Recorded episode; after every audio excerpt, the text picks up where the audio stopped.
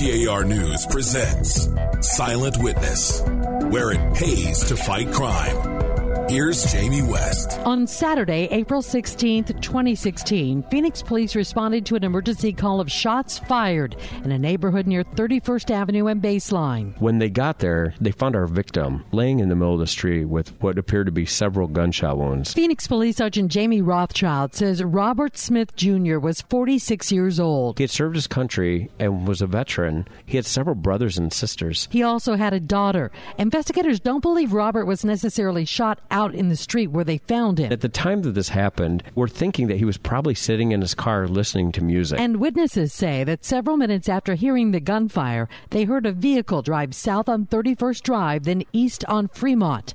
Robert's family says it wasn't unusual for him to be up in the middle of the night. Unfortunately, there probably wasn't a whole lot of people awake at the hour, and finding witnesses and leads can be more challenging when everyone else is sleeping. But Sergeant Rothschild is hoping people who live or work nearby still might be able to help solve this case. If anyone had burglary cameras in the area, maybe they captured some of the vehicle taking off.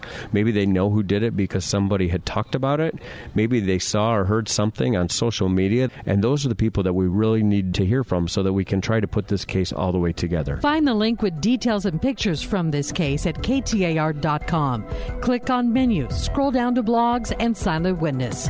I'm Jamie West, KTAR News. If you have information about a felony crime and wish to remain anonymous, contact Silent Witness at 480 Witness or silentwitness.org. With rewards up to $1,000, it pays to fight crime. Call 480 Witness, 480 Witness, or silentwitness.org.